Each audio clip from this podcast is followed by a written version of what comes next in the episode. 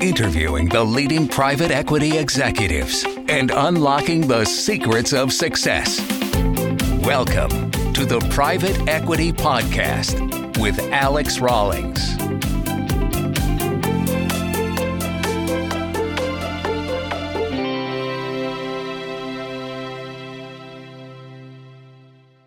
Hello, everybody, and welcome back to the Raw Selection Private Equity Podcast. Joining us today is Bryan Gordon, founder and chief executive officer of Madison Ventures Plus, a boutique private equity and venture firm based out of Florida. Welcome, Bryan, and thank you very much for sharing your insights. Thank you for having me, Alex. Nice to be here. Absolutely brilliant. So, as, an, as is customary, Bryan, if you could give us a 60 to 90 second breakdown of you, please.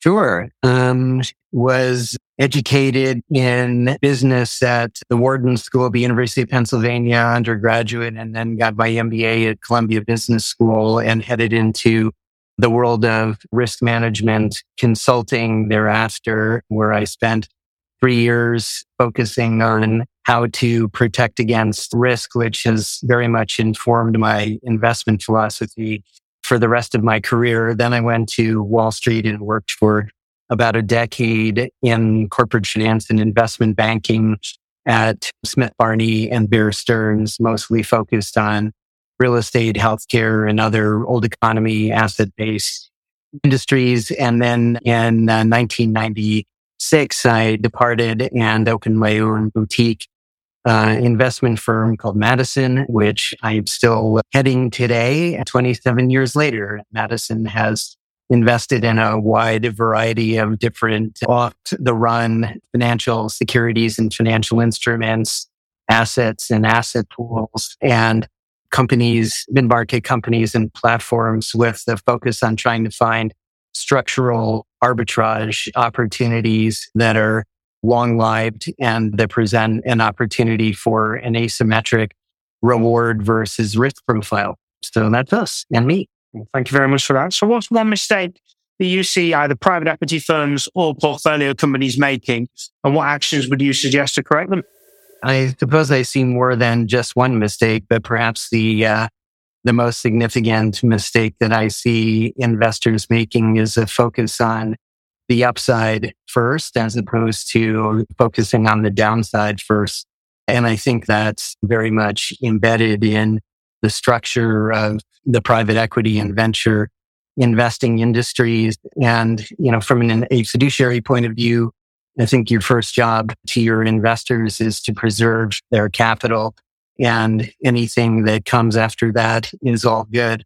And so we take the approach of trying to make sure that capital will be defended through cost basis, through structure, through fundamental research and valuation and due diligence and then let the upside take care of itself. And I think that, you know, the industry, particularly with the fact that few investors typically have their own personal wealth or skin in the game and are, you know, compensated by virtue of typically scaling assets and making profits above some kind of a hurdle that incentivizes people to swing for the fences as opposed to defend the downside. And, um, you know, lots of great ball players got into the Hall of Fame by hitting singles and doubles and not worrying about playing baseball like Babe Ruth. Very good advice. Appreciate that. So, why do you think that the team element is so important when looking and completing an investment? Well, team is really the, or people are really the core asset in most businesses today. You know, long gone are the days where machinery or other kinds of tangible assets, you know, really create value like in the days of Henry Ford. And so it's really all about team intellectual capital and execution. Yeah, I think ideas matter. Creative ideas make a difference, but you know, 90% I would gauge of real value is created by excellent execution. And that's you know, all about a leader or a small group of leaders and then a lot of teammates banding together with a cohesive vision, a cohesive passion and really rowing the boat in the, in the same direction. And that's not easily, easily achieved. But I think that most value is created by that sort of operational excellence. And that, of course, all stems from, you know, the entrepreneurs who you invest with and or the, you know, institutional operating partners that, you know, you bring in to lead and build these enterprises alongside those entrepreneurs. Perfect. And based on that, what do you think makes a top executive, you know, a really great member of that leadership team? What's your kind of take on, you know, whether it be three things you look for in those execs or what's kind of your criteria to, to know if you're investing in good people as well as a good business? I think the most important attribute of a top performer is willfulness, especially in the face of bucking conventional wisdom. You know, my take is that conventional wisdom typically isn't wise. It's just conventional and that most really good ideas and innovative ideas are bucking some kind of a trend. And you will have lots of doubting Thomases and lots of dark days, you know, implementing your vision and your idea and that willfulness and stick to itiveness and belief that this is really something that is possible is perhaps the most critical attribute of a truly, you know, top performer.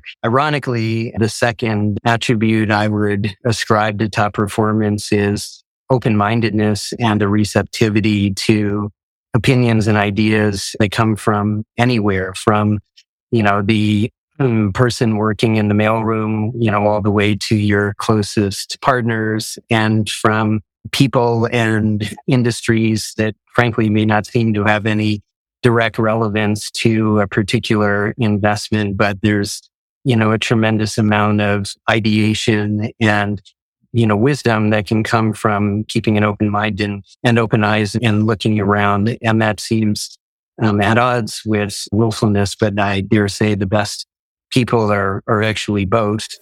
Thirdly, you know, I think passion is just critical. It's really hard to be great at something that you're not, that you're not in love with. And so I think that whether that's being a chef or a musician or chief operating officer or what have you, or an accountant, it's crucial for you to follow, you know, follow your heart and generally the best results will follow from that.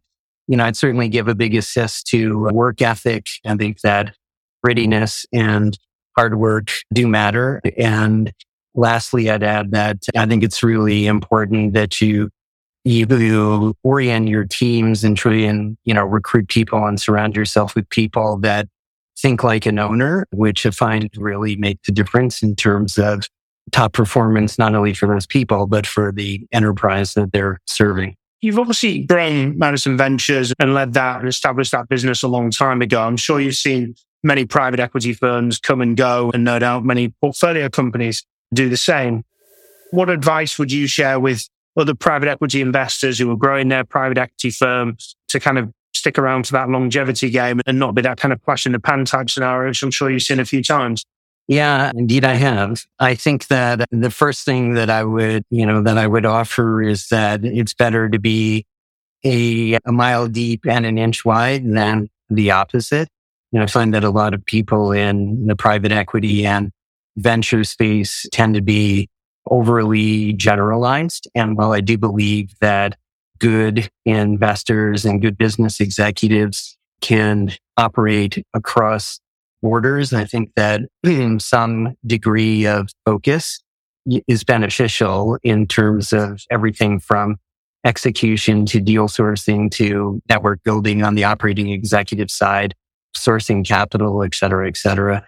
And so I think some degree of focus is beneficial.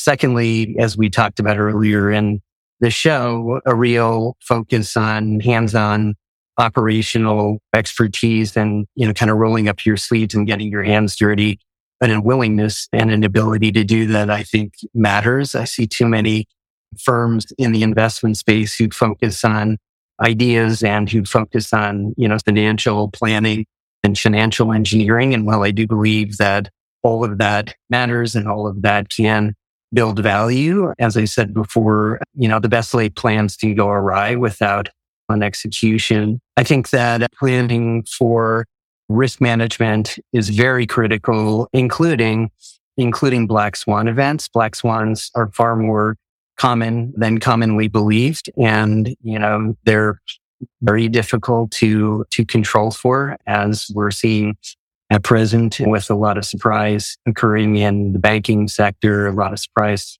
as a knock on effect occurring in the venture capital industry broadly.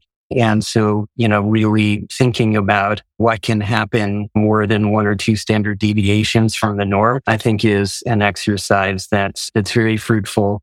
I'd also mention that I think that the industry typically has a full sense of comfort by virtue of control over major, major decisions. And I'd argue that while major decision control is indeed important and beneficial from a private equity or venture investing perspective, that it's insufficient in and of itself.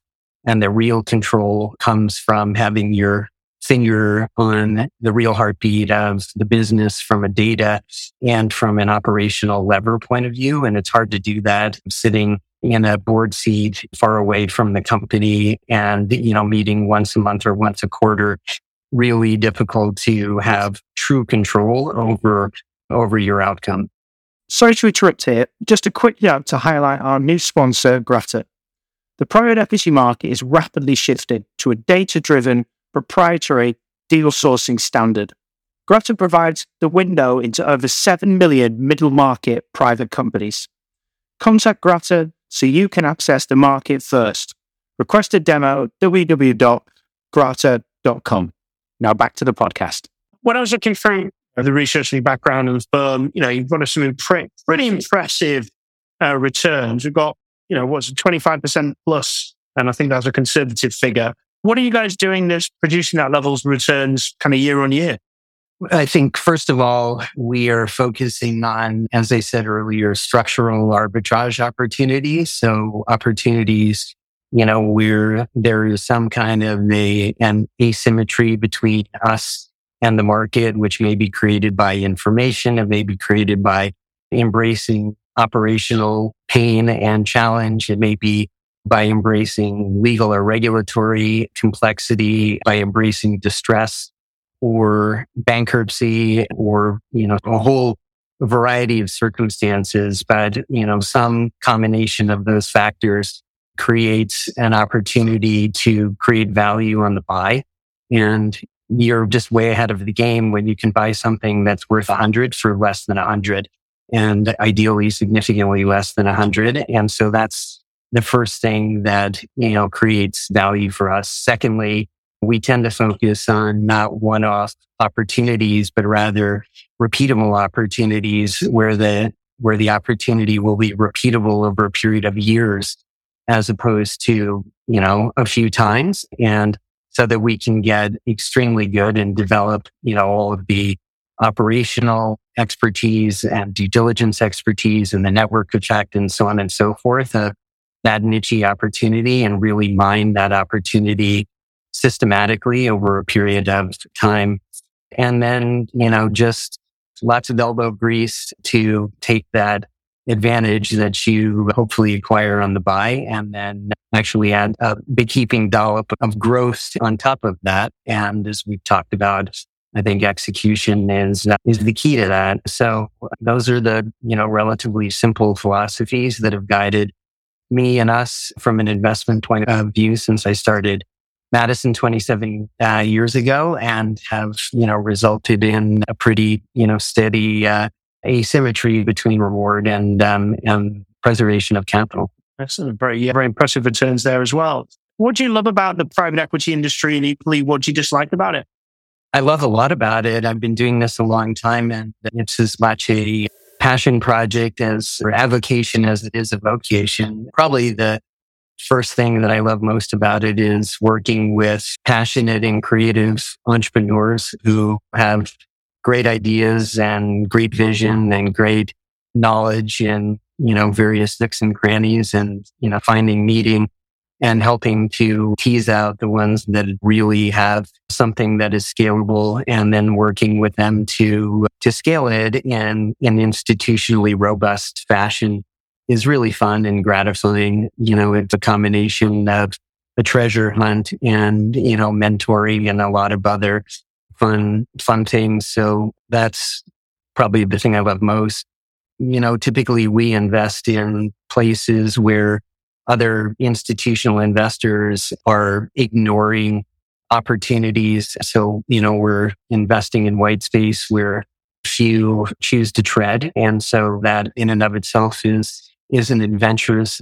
I guess I tend to be, you know, contrarian by nature and, you know, like to go off the beaten path by nature. So it's fun to have an outlet to do that. Obviously, I and we are investing in a lot of different companies, securities, et cetera, over time. So there's, you know, something new always and learning is, I think for most people who are in this field and especially good in this field is something that, you know, is a passion for us. And so that, you know, constant learning curve and diversity is tremendously rewarding. Things move quickly in this world, which I think is fun. It, you get to see will change visible results relatively quickly for better or for worse. You don't need to sit and watch the grass grow to effectuate change. And for somebody with my personality, at least that's a great deal of fun. And lastly, maybe I'd call out that um, it's very much a team sport as opposed to an individual sport and getting a group of people to come together, share a vision, share a passion, and row in the same direction to me is much more gratifying than, you know, being a lone wolf or an individual contributor. So those are the things I loved about it. The things I dislike about the industry, I think that there can be in some people in quarters, the, an arrogance and an overconfidence because they, you know, sit in the chair of doling out money and having control over companies. And I think that's typically ill-founded and in any event, not, not a good look and not a good way to, you know, inspire the constituents that you are collaborating with and that you are serving. As I talked about before, I think that there's a misalignment that has been created by compensation structures in the industry, particularly by the fund model. And it causes investors to put capital out, you know, quickly it causes investors to, you know, focus on hitting home runs when sometimes a single or double would be far more prudent.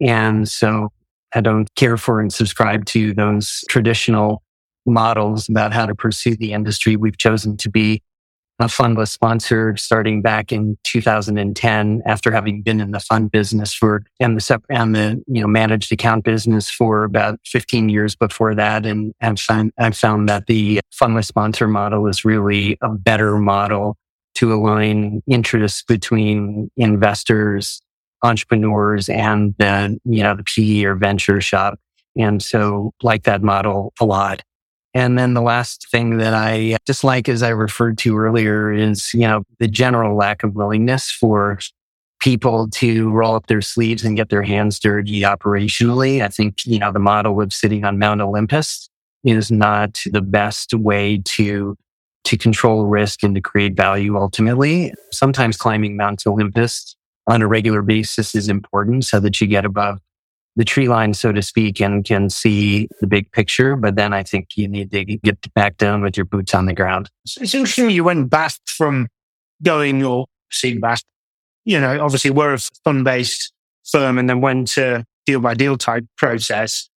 Did that come with many complications? Was that a simple, you know, simple shift to, to do? Because most firms go the other way. Yeah.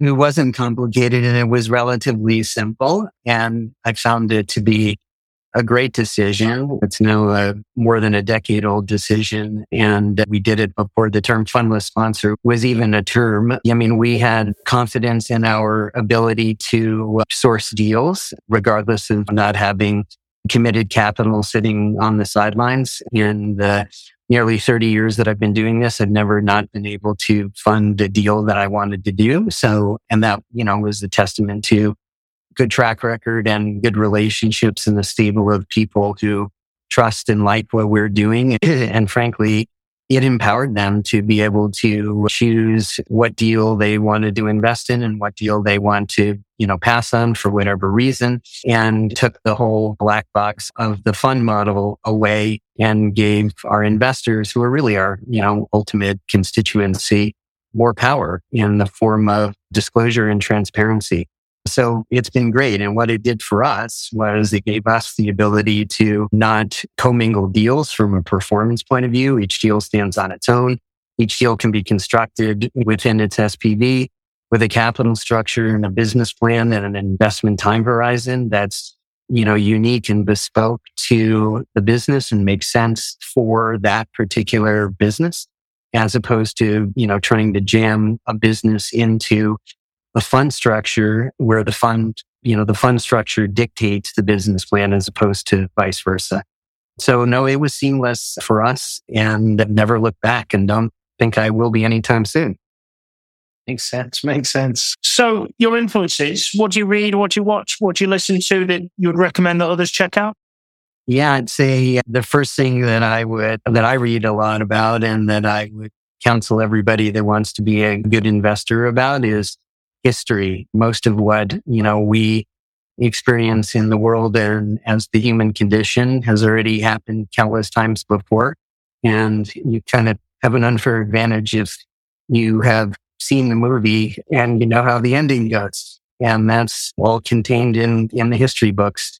So I am a pretty fond student of history, particularly Western history. And so read a lot about that. I, of course, as you might have guessed by talking about creating value on the buy, inherently at heart, a value investor. And so the great value investors like Graham and Dodd and more recent, you know, more recently, the Seth Klarmans and Howard Marks and Warren Buffett's are all big influences on me. I certainly think that in order to be a good investor, one needs to be a voracious reader and stay abreast of current events, both business and otherwise. So publications like the Wall Street Journal and the Financial Times are daily reads. But I also think that being a student of culture and the zeitgeist is critical as well as, you know, it stokes your, you know, sense of creativity, of innovation and what is possible. So I see lots of art, take in lots of films and TV, listen to lots of music, all of which, you know, stimulates the creative side and keeps me closely in tune, I hope, with, you know, what is coming tomorrow as opposed to what happened yesterday. Both are critical perspectives to, to being a good and good investor few of my favorite books The Rise and Fall of the Great Powers by Paul Kennedy, The Art of War by Sun Tzu, Seth Klarman's Margin of Safety, and last but not least, let's call out Harold and the Purple Crayon by Crockett Johnson.